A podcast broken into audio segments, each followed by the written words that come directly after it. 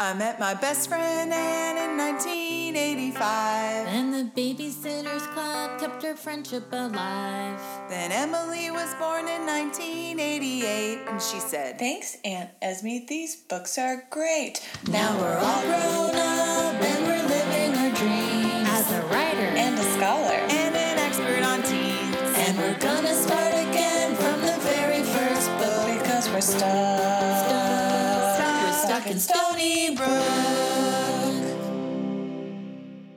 Welcome to Stuck in Stoneybrook, a podcast about the Babysitters Club.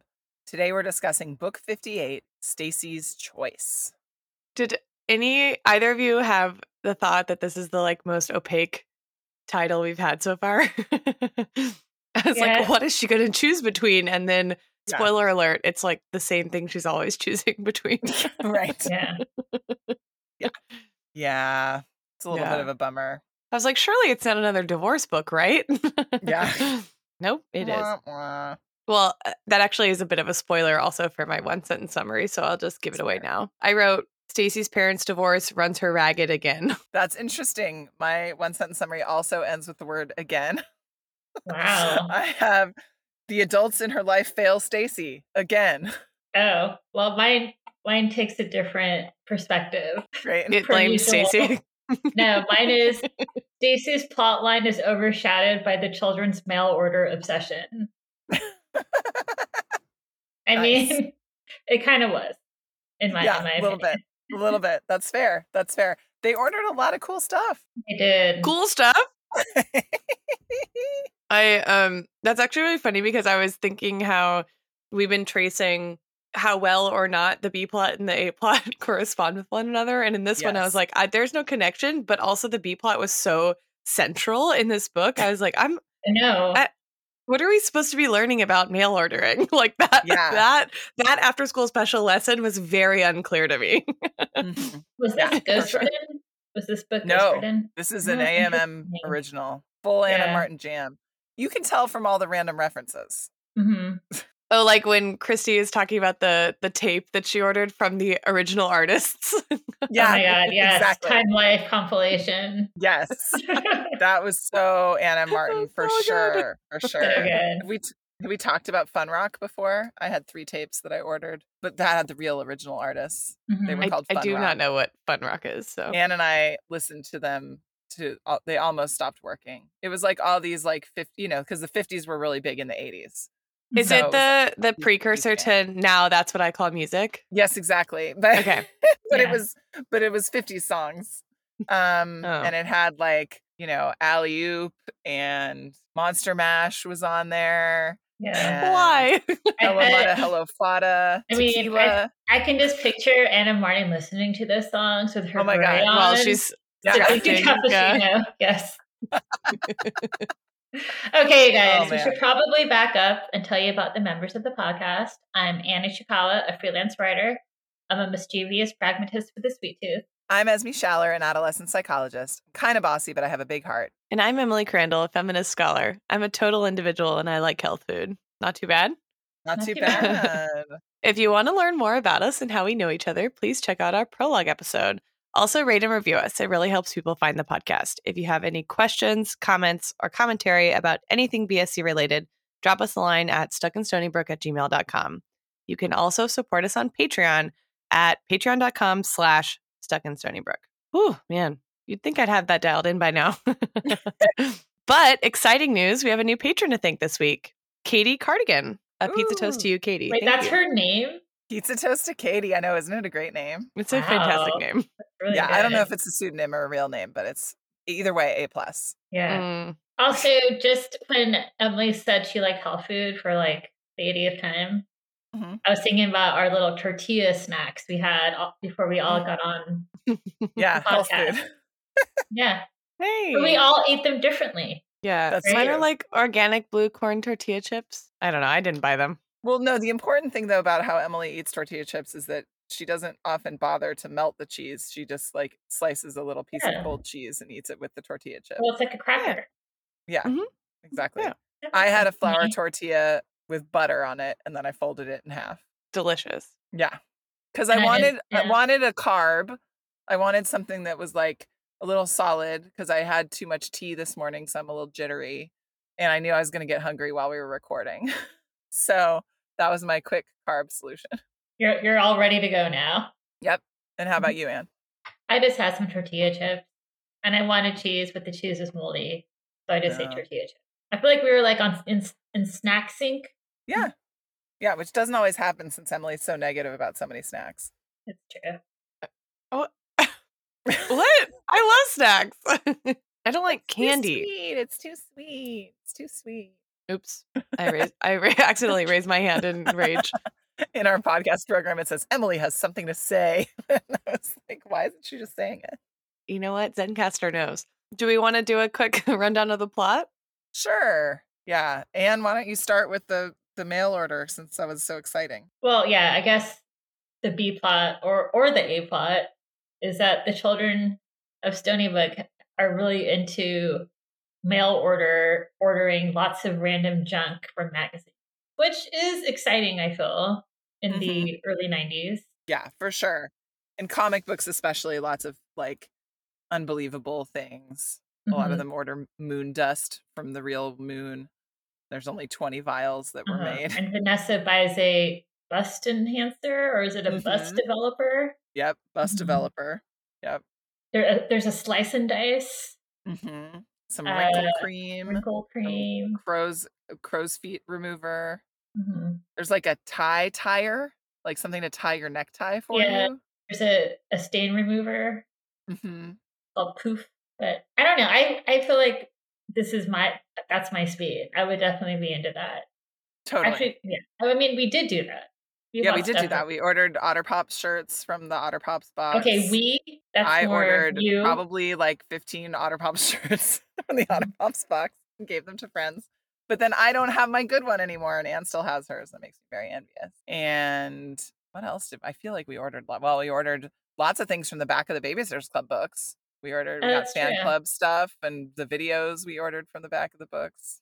Emily, by the time you were 12, it, you were no longer ordering things from things. Absolutely not. No. Yeah. N- not a once. Not one thing until I was like an adult living alone did I order. But then I was ordering them online, not through the mail. Right. Mhm. But it's also like not like a cheap weird thing. Like there was a lot of stuff where we had to like submit box tops along with the like 295. Yeah. Okay, so the A plot of this book is Stacey's dad gets a this like crazy promotion Mm-hmm. and there's a a like a essentially a gala being hosted sounds in like his honor in some fancy ass hotel. There's Mhm. speeches and like a five course, very Frenchy sounding dinner. And she he invites Stacey to be his date. And then Stacey's mom gets pneumonia the same week. And so she's completely torn. What do I do? Who do I be there for? And being Stacey, she tries to do it all. Yes. Good summary. So, what did you find in this book, Emily? Is that all we want to say about the plot? I mean, yeah, I I- guess that's pretty much it. I do want to talk about the outfit she chooses to wear to this thing Ooh. Yeah, go ahead, jump in. because I was trying to picture it. So it's a hot pink fake silk jacket which fell to her knees, like a long jacket. hmm new black leggings, pink Okay. and black socks, and a black bodysuit. And she planned to wear it with black flats. So she's basically wearing like a skin tight black onesie Mhm. with a pink Long silky pink jacket coat. Yeah. Yeah. Like I don't I don't get it really. I don't think it's that Well, and the the, bodysuit- socks are really throwing me. Like, are they? They're are they striped? No, I mean we don't know. This is pink. We don't black. know. Yeah. Um, do you think the bodysuit is over the leggings or under the leggings? I mean typically it goes under. Now I, but I think, See, that's that why a moment- question. yeah, I think now it would be really weird because of the way they make bodysuits to wear a bodysuit over leggings. But I feel like that's a dance recital outfit. Yeah. Yeah, but bodysuits were big in the early '90s. You would just buy them at Wet Seal and just wear them. But Mhm. now they're now they go like up your butt. Well, they what I mean, yeah, they didn't go up my butt. you mean all bodysuits are thongs now? Yeah, basically. Is this a I'm- weird generational thing? I know. You're I, like- I I literally have not seen a bodysuit since 1991. so I didn't. You're telling me that a there's a resurgence of bodysuits and Yes. b they're all butt floss. yes. Okay, I yeah, I feel and you work in beauty. You don't know about this. beauty. I mean, that's. I mean, I can. Would we call that okay, beauty? If you wore a bodysuit under, like you know, you wore jeans on top of them, I guess not to have VPL, you would Mhm. go for the the thong version. Mhm. But I Mhm. also feel there's bodysuits that are not. They're like full coverage. I don't know. I don't know where Emily shops, but I mean, Thong- all the normal places. yeah, my favorite store, Thongs R Us. Never heard of it? the butt floss factory. BFF. Yeah, Oh, yeah, there you Oh wow, cute. Mhm. Yeah, I think there's some there's an opening there. Anyway, I was confused by the outfit. I'm sorry. Yeah, there is. is this thing on? Anyway, I just wanted to bring up her outfit because it, Yeah. it was confusing to me. But Yeah. if anyone has any intel, please write us. At Either Sony- about- sonybreck at gmail.com. Or just about the current state of bodysuits. Oh yeah, that's fine. We're happy to hear more. We can See- put a poll up on right. Instagram. Yeah. Polling what? Like, what are the stakes of this poll? I don't understand. What are the stakes of any poll we've ever posted? We're literally three grown women talking about the Babysitters Club for an hour. Touche. anyway, Um, okay, so I was gonna do a corner today that's a little bit of a stretch, but oh, good. Mine too. great. I could We've not help. divorce a lot already. I know so much. I could not help but feel like the experience of the kids buying these things and then putting on this elaborate pageant to resell it just like Mhm. screamed multi-level marketing to me. like I I was looking for I tried to find data on patterns of mail order consumption and whether or not they specifically targeted, you know, people in certain socioeconomic classes or whatever. And it's like really hard to get clear cut numbers on all that stuff. And so I can't say anything definitive about it. But it seems to me like just from the the book itself, right? Like mm-hmm. it's it's stuff in magazines and comic books, but a lot of the magazines that the kids are reading are not kids magazines. They're like country living magazines, like Mhm. home Good housekeeping. maker Better House Party. magazines, which are all targeted toward an audience of a consumer audience of housewives, Mhm. which tracks with like the broad kind of mid to late 20th century phenomena of the like sharp rise of advertising in general and also the um, concentration of advertising as like a massive industry with specifically soliciting housewives and like women with young children as consumers Mhm. right so this like problem of like okay we had you know in the 19th century women did productive labor in the home and then later uh, with industrialization you have men doing productive labor in society and women doing unpaid reproductive labor in the home because that's you know the cult of domesticity where they're supposed to be they do it for nature and then you have world war in the us right world war ii a bunch of women enter the workforce and women start going to college and then there's like a, a retreat right and, and a mass coordinated effort to like put women back women back in the home you have the like Mhm. classic betty friedan feminine mystique like women are going to the doctor saying they feel depressed and unfulfilled and doctors literally write them prescriptions like stop reading books or like give them fucking tranquilizers right? Because the problem is that they're aspiring to like go beyond their appropriate station or their position. And so it's like okay how do we so then there's this like this sounds like conspiracy theory territory but it's not right? Like there's this coordinated effort on the part of capital to like generate a class of consumers that's like women who have needs in the home, right? And the whole skit that is it Buddy and Suzi do about with like the broom or whatever. It's like when I Yeah. read their the dialogue that they wrote for that skit, I was like, "Oh my god."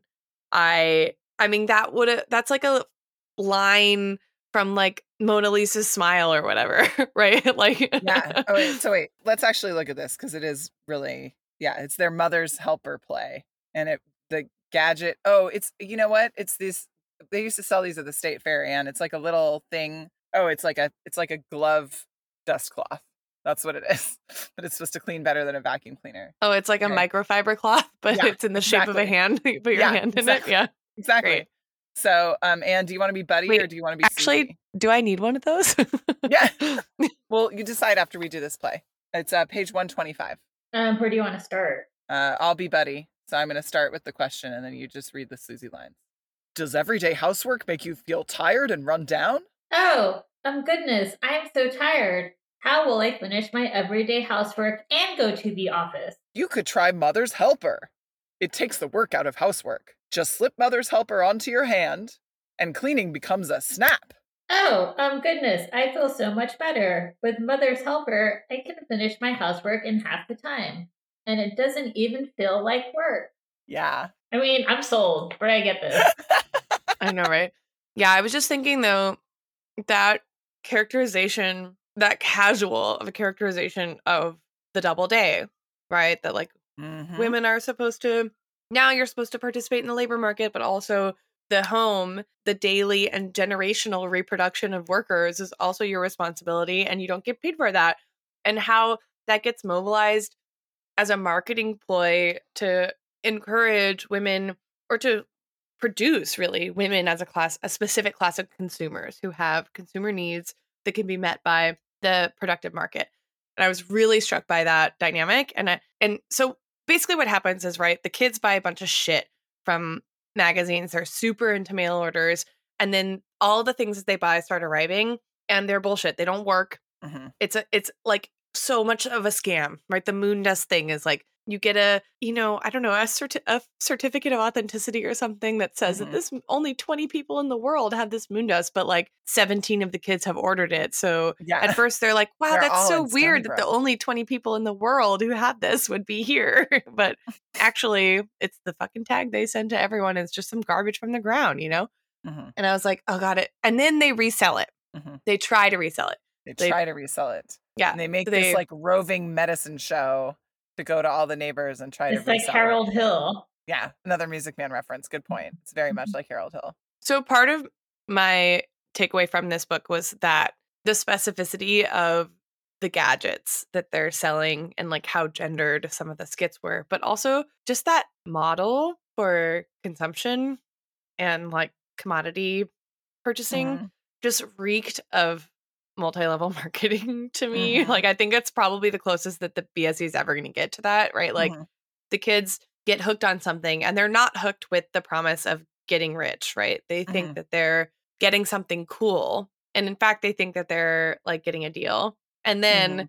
you know, they suddenly realize that in order for them to have made a profit in some way, they're going to have to become salesmen. And so I was like, well, they don't want to make just- a profit. They just realize that what they actually want is yo-yos, and they don't Well, have any money left.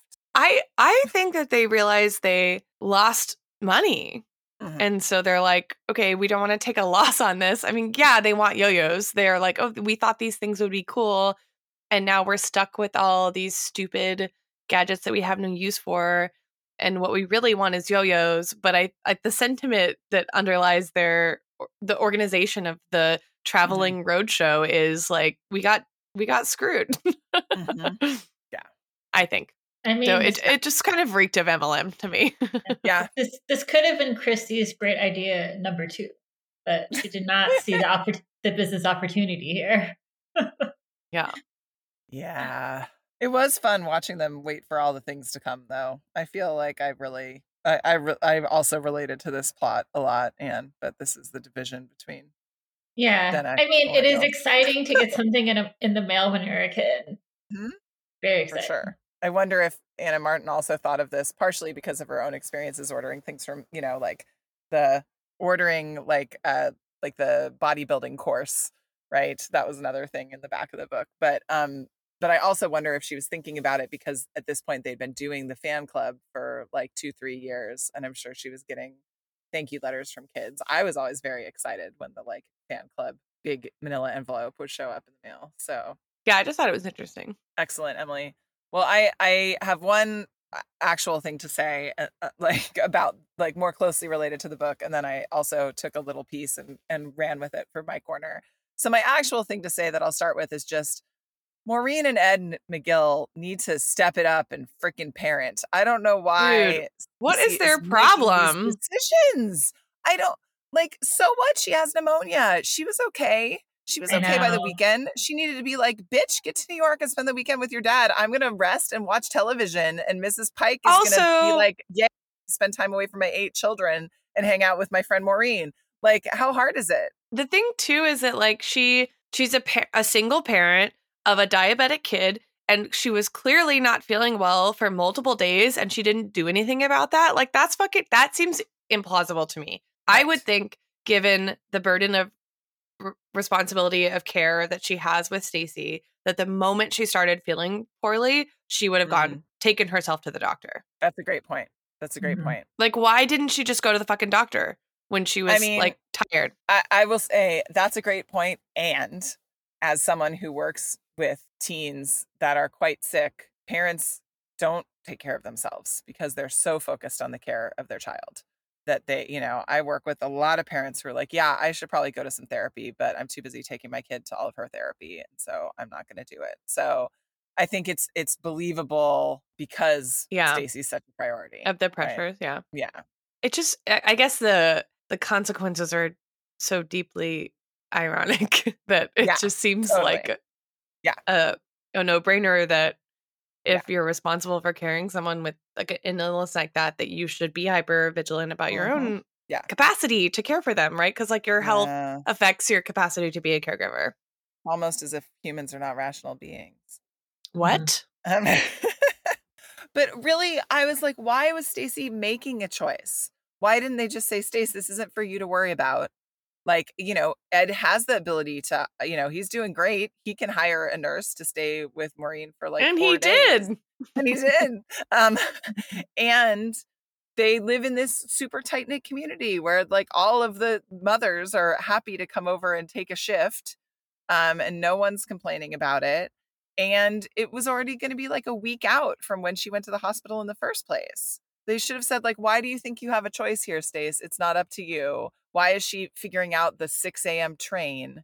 And what I mean, just ridiculous. So mad at them for not parenting. Oh yeah, and that at, at the the next morning, her dad says, "I didn't realize you wanted to get up that early or take that early of a train." It's like, well, she's thirteen. Like, shouldn't you have talked about that in advance? Like, that seems like a your problem, sir. Like, Right.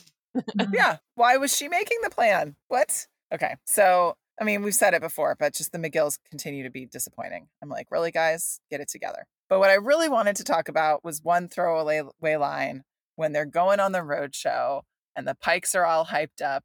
And at one point, this is on page 123, um, our second youngest pike says, I'll be the door ringer, shouted Margo, sounding hysterical. And then Mallory whispers, calm down with italics. So I thought we could talk about Oh. hysteria today. oh yes, excellent. Yeah. Uh, hysteria is a poorly defined quote unquote illness that was solely attributed to women until Freud. And then he talked a little bit about quote unquote male hysteria, but not much. Well, Um, so I thought we'd do like a little a little pop quiz about what we know about the history of hysteria, and then we'll talk about kind of its its legacy today. So again, not a real mental illness, not something that we still diagnose. But what year do you guys take a guess? What year th- you think hysteria was first described? You each get a guess. pro- I would say like sometimes in sometime in the 18th century. I was gonna say that too. It's a lot Mm. earlier than that, so I'm going to have you each guess again, Okay, the 14th century. and go earlier than that. Year two hundred. That's closer. Is it really? 1900 BC. Oh, damn. Oh, interesting. 1900 But did it mean the same thing? Yes, the Egyptians ancient- Oh, described Egyptians. the Oh. Egyptians described as a disease where the uterus wanders around the body. That's what hysteria means. It's like loose Hmm. uterus.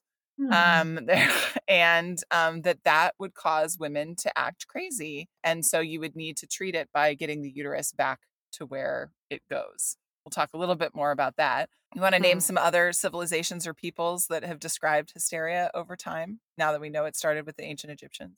All of them?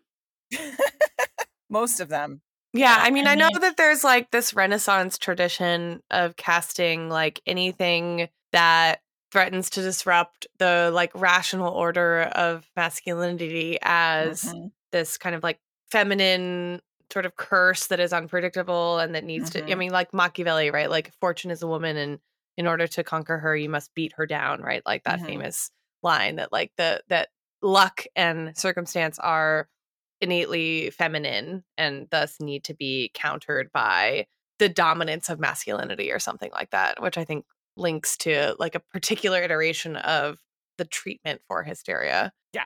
And then like witch hunts and all that shit. Yeah, exactly. Yeah. Later, yeah, certainly, certainly we could get to our our one of our patrons, Maya Rook, does a lot of stuff about the Salem witch trials, which is basically just like a big long treatise on hysteria. So there's Mhm. there's plenty, but yeah, the the Greeks talked about it, the Romans talked about it, uh, ancient like Maimonides talked about it, Hippocrates talked about it. Like we can go very far back.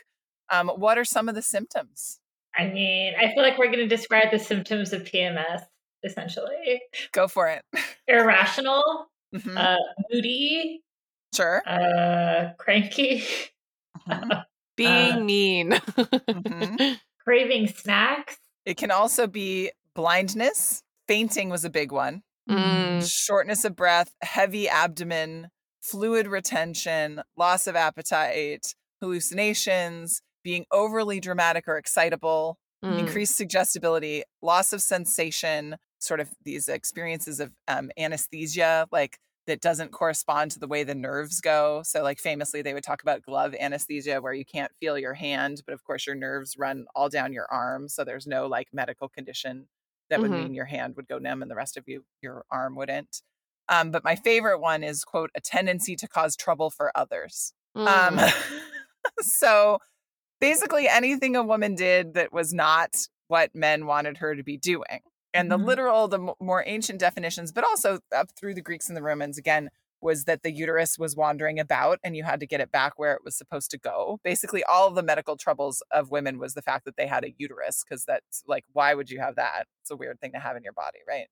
Um, so if they hypothesized that it had floated upwards, what they would do is they would put like a pungent putrid smell by your mouth and nose and then put like perfume by your vagina to attract it back downwards.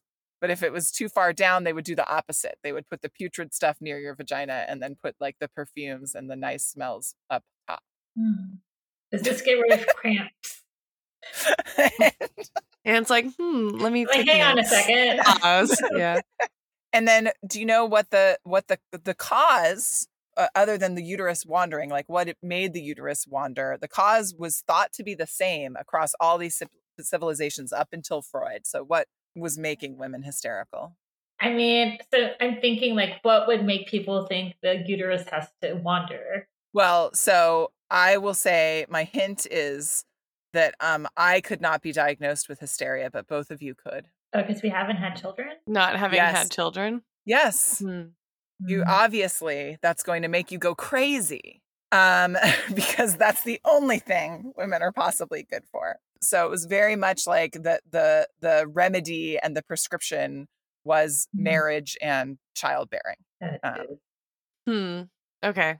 I just feel like there's so many examples from other periods where women get called hysterical, where hysteria is offered as a diagnosis for what we would now think of as like postpartum depression. yeah that's I mean, interesting it kind of seems like a catch-all term just for whenever a woman's acting crazy.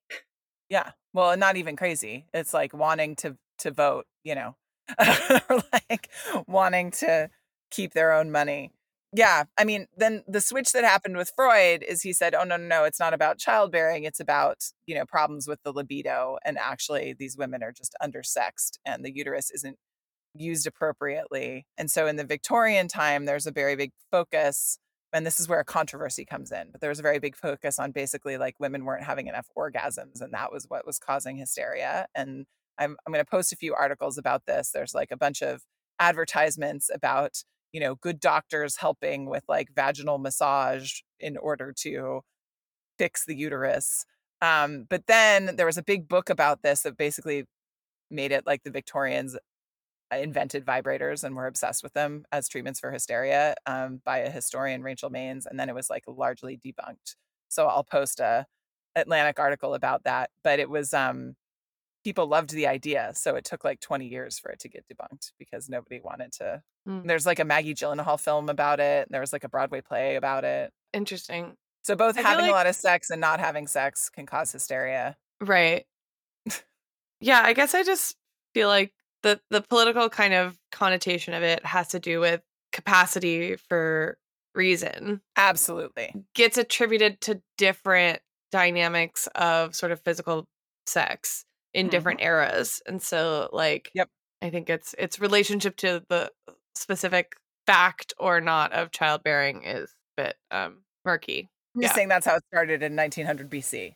And that Mhm. was basically how it was for a long time. But then I think, you know, starting in the, you know, even in the Middle Ages and up through the Renaissance, it, you're you're probably right. It gets it gets murkier. But that was still the, the main central hypothesis about it. So of course, this- you know, not to not to make it too dark but i'm also posting a great post from planned parenthood because uh you know you can just see the like very very historical roots of misogyny and this is not unrelated from everything that's going on in the us now with roe getting overturned and everything else it's the same kind of like women can't be trusted to manage their own bodies and Make their own decisions. Yeah. any of that stuff so Apparently a long irrational legacy. Creatures. it's kind of funny sometimes to think about it and there's some really good pictures that we'll post um, of victorian sort of advertisements and things about hysteria but it's also miserable because it's still with us sorry to end on a dark note but yeah so Margo was being hysterical This is why we end with Ann. yeah right it's not an accident listeners we're not like you know help, Well- help us. Help. Is there any okay? The Def Leppard album, yes Hysteria. Is there any anything there? what do you got what do you got what do you got Yeah, oh, that was I mean, Dr. they- Hill. probably write the album to make women feel crazy. Oh, Right? oh, Hmm. yeah. I see what or is it there. social commentary on the Yeah. presumption that women would or ought to go crazy? Mm. Hmm. This is a spinoff. You think. Def Leppard, the, all the members of Def Leppard identify as feminists? Yeah. Well, also, I I, I know I- literally nothing about them. so um, I, I looked up the lyrics to their song Hysteria, and they refer to themselves as being hysterical, Mm. not the women. Okay. Actually, the, the lyrics are pretty funny. It says, Oh, I get hysterical hysteria. When you get that feeling, do you believe it? It's such a magical mysteria. So they rhyme hysteria with mys- mysteria. I mean, that's a stretch. a yeah, that's stretch. really bad. Yeah, It's really bad. The- um, the lyrics are not good. Just say that. no. But in my little corner, which I got, okay, a few things. My little corner, my little corner.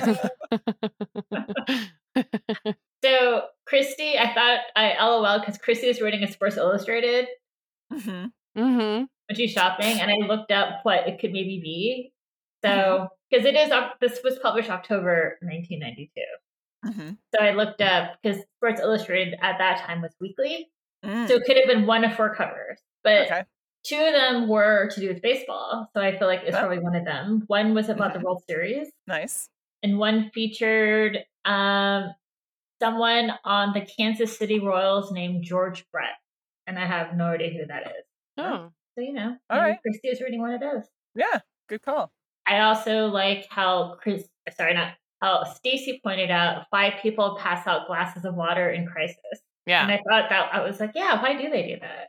As we, as the most uh, the most medically uh, informed person here, Don't know. I don't know. I, I think that's it's probably more for comfort than for a medical reason. Yeah. Yeah. I mean, a water does nothing to comfort you, though. Well, okay, fine. I'll pause it. I think you're you're likely to get k- uh, kind of dry mouth if you get panicky. Like, so it can it can also make you slow down. yeah, and yeah. you have you to, like, sit and take a breath sip second of water. sip of water. Okay, good, good answer. I'll accept that. Pass, pass. It was- great was my pass fail. You guys pass. Phew. Okay. You get to go on to the next round. exactly. Also, oh, deep thoughts, which Esme pointed out to me. I had fun with that. Which Stacey's, I mean, Kristy's statement wasn't really a deep thought. She no, but they said, capitalized D and T, right? No, that's what I meant. But what Yeah. Kristy said to to for Stacey to say deep thoughts, Kristy was not. It said something. She said children are never boring. She's not wrong. I wrote Is that a deep too. thought though? Is that a deep No. thought?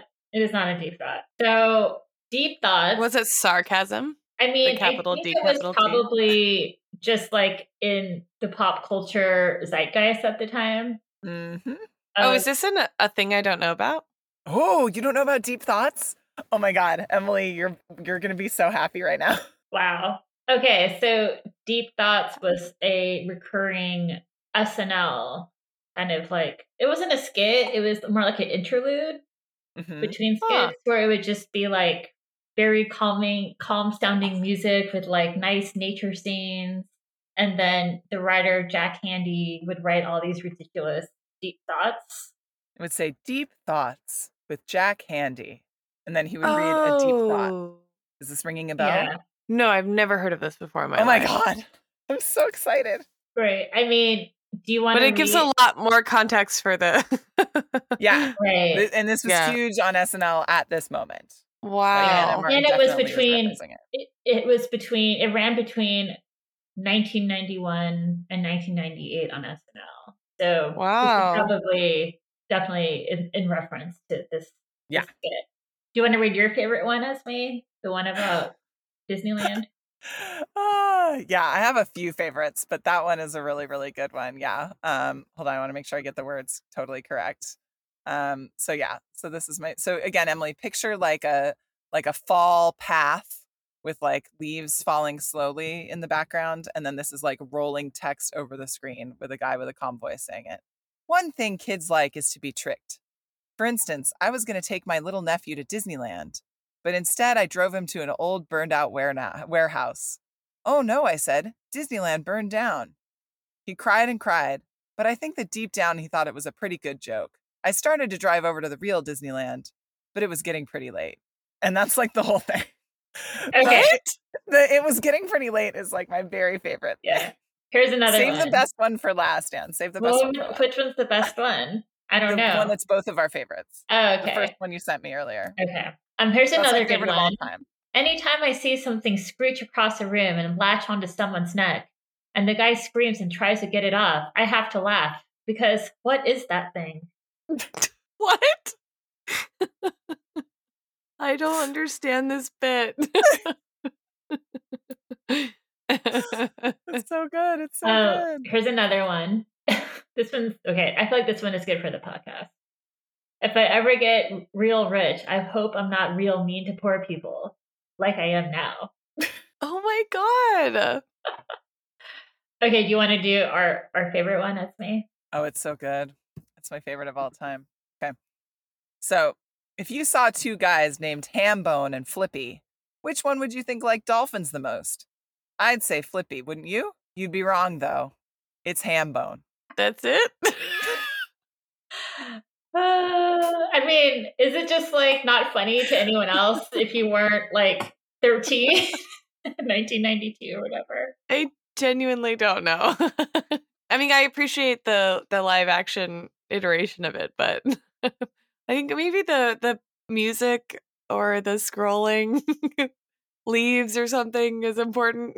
You know what? Yeah. Um, you can have bodysuit thongs and we can have deep thoughts. Deep thoughts. I don't Yeah. wear those, first of all. For sure. For sure. When have you ever seen me wearing a bodysuit? I don't. You can be, is that shirt a bodysuit? We don't know. We no, can't it's a crop there. top. Oh, okay. Okay. Okay. All right. All my shirts are crop tops. Um, the last thing I was going to talk about is the the Columbia House like music club, which obviously Esme and I are familiar with, but Emily probably not. nope. Oh, wow. So, I mean, 10 like years is a long time, I guess. I guess a lot happened in those 10 years. So it was this, I mean, looking, reading about it and researching it for this episode, I was like, man, this was really cool. And it brought back a lot of memories. So you basically were able to get, I believe, eight CDs for a penny. Oh, I got I got more than that. I got 15 You got 15. when I did it. It So, started like- with tapes before that, but Yeah. yeah, and probably records before that. But Right. when we were doing So like CDs. you would they you get this catalog and you just like check the stuff you wanted and then you send in like a penny or some I think sometimes it was more money than that and then you would just get all these CDs for quote unquote free and it was like a huge thing and a huge like a huge scam really now that I've like read into it more I was not expecting this much like literature on the Columbia House Music Club Is it because once you get the CDs, you have to, uh, if you don't resell them to like 25 other people, you have Yeah. to spend Yeah. 150 more dollars? start like a traveling sales show with skits. No, but basically, so when you signed up, they worked on something called a negative option business model, which is basically they would keep on sending you stuff that you had to pay for unless you told them to stop. Mhm. Oh. and right. a So the precursor to our model, current subscription basically. model. Yeah, Exactly. okay. So what's interesting is that Columbia House Music Club was really like a precursor to a lot of things. Mhm. So there was a really big uh, warehouse in Indiana where a lot of the shipping happened. But there was also like a corporate headquarters in New York, which is like more where like the record label was. But it was like people who now are like well-known writers and directors worked at Columbia House. Oh like, the- wow. like Sasha Frere Jones, the music writer, worked there. Um, there's like a whole AV club, really long transcripted interview with a bunch of people that we can put on the episode notes that is Mhm. really interesting. But the CDs that they actually shipped out to people were not like the CDs you got at the record store. They were less qual they were like lower quality and it wasn't the Mm. actual you wouldn't get the same liner notes or anything. Huh. So it was kind of like like they even put they tested the those copies versus record store copies and like to the ear they it's done the same but they are like lesser quality. That's so Hmm. interesting. I'm trying to remember. Like I did because I definitely did Columbia House and successfully canceled it. And I got a lot of CDs. I definitely like my Tom Petty greatest hits was from Columbia House. Oh yeah, tons of refreshments. stuff. Um Yeah. but um yeah, I think some of them did just have like one page liner notes and I didn't Mhm. notice as a like teenager. Exactly, because we yeah. didn't we didn't know what the real thing was.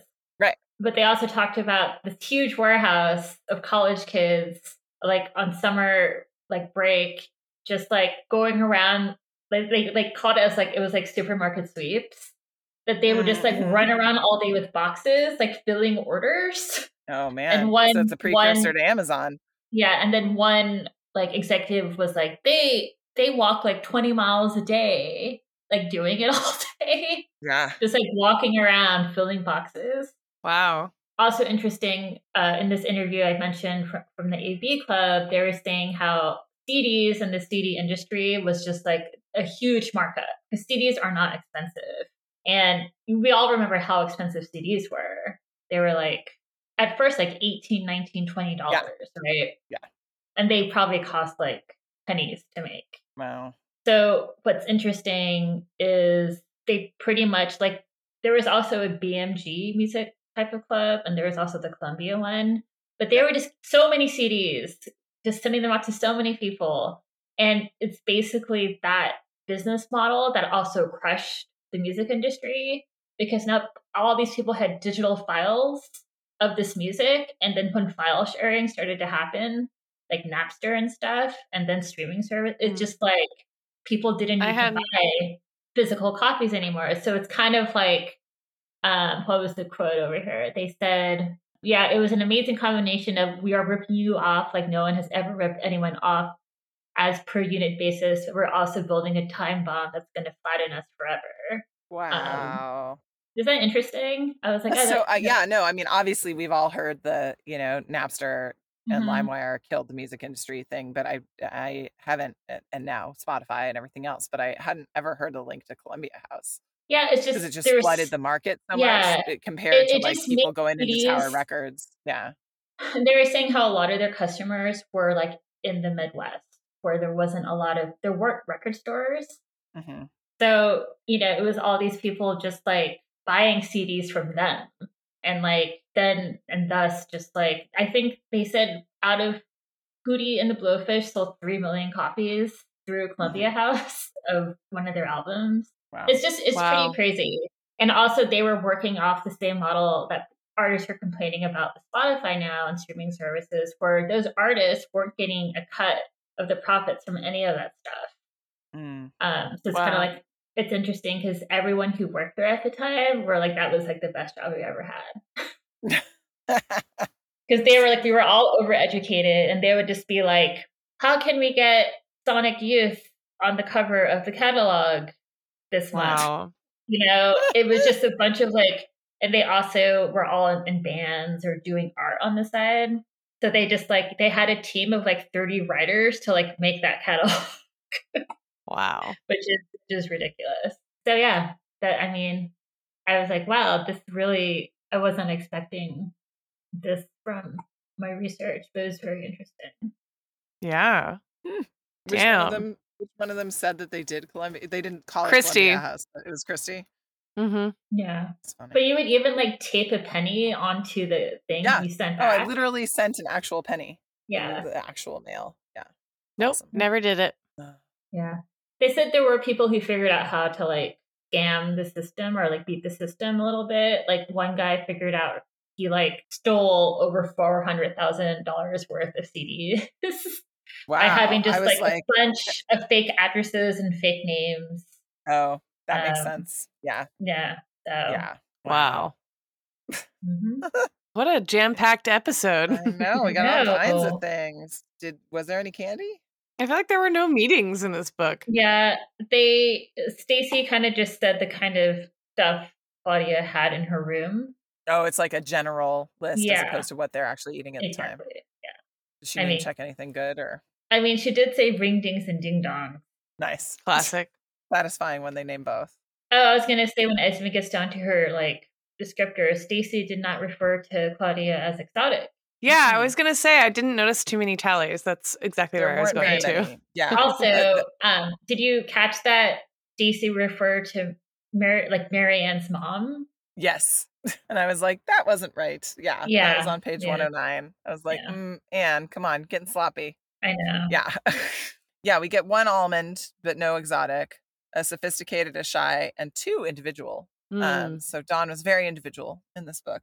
Um, and uh, Social Justice Watch back on because the kids complain about getting gypped from Mhm. their all of their products. Emily Mhm. said screwed earlier, which is probably the better phrase to use Mm-hmm. nowadays. But otherwise, not much. I did. There were just like a lot of funny references. Like they they also talked about Arnold Schwarzenegger in the back of of the comic books, which was you know obviously long before he was our Mm-hmm. governor. But I thought that was funny. You mean Uh, Arnie Schwarzenegger? Yeah, exactly. You're right. Sorry, Anne. Wait, that I had that down as a weird line. sorry. okay. Well, good transition then. What are your weirdest lines that you guys have? There's a lot in this book. But yeah, a lot of like funny kid stuff. Mhm. Yeah. Um, that was my favorite one because it was an immediate repetition. So like, who is it? Margo or Claire? Who does it? Or Suzi or something? I Like think it's Suzi. one of like one of the older kids says Arnold Arnold Schwarzenegger, and then her immediate repetition is Mhm. like to make it cuter and wrong, which I just really liked. Okay, well, I have three, but well, Okay. what, what are yours, Anne?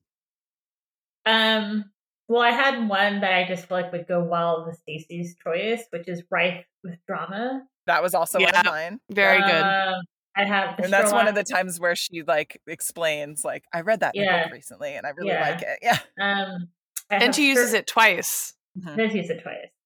hmm Uh, Sherlock Holmes of fashion, and I Mm. also like when it. Oh, it's Buddy. Um, he says it is very unbelievable Mhm. when someone points. Patsy pointed to Buddy's paper bag. What's in there? She said. It is very unbelievable. Was Buddy's Mhm. reply. Yeah. Well, we've got the lack of contractions again in this book. I was Mhm. wondering if Emily was going to complain about it, but it's shorter than a super special, so it probably It's- wasn't as bad.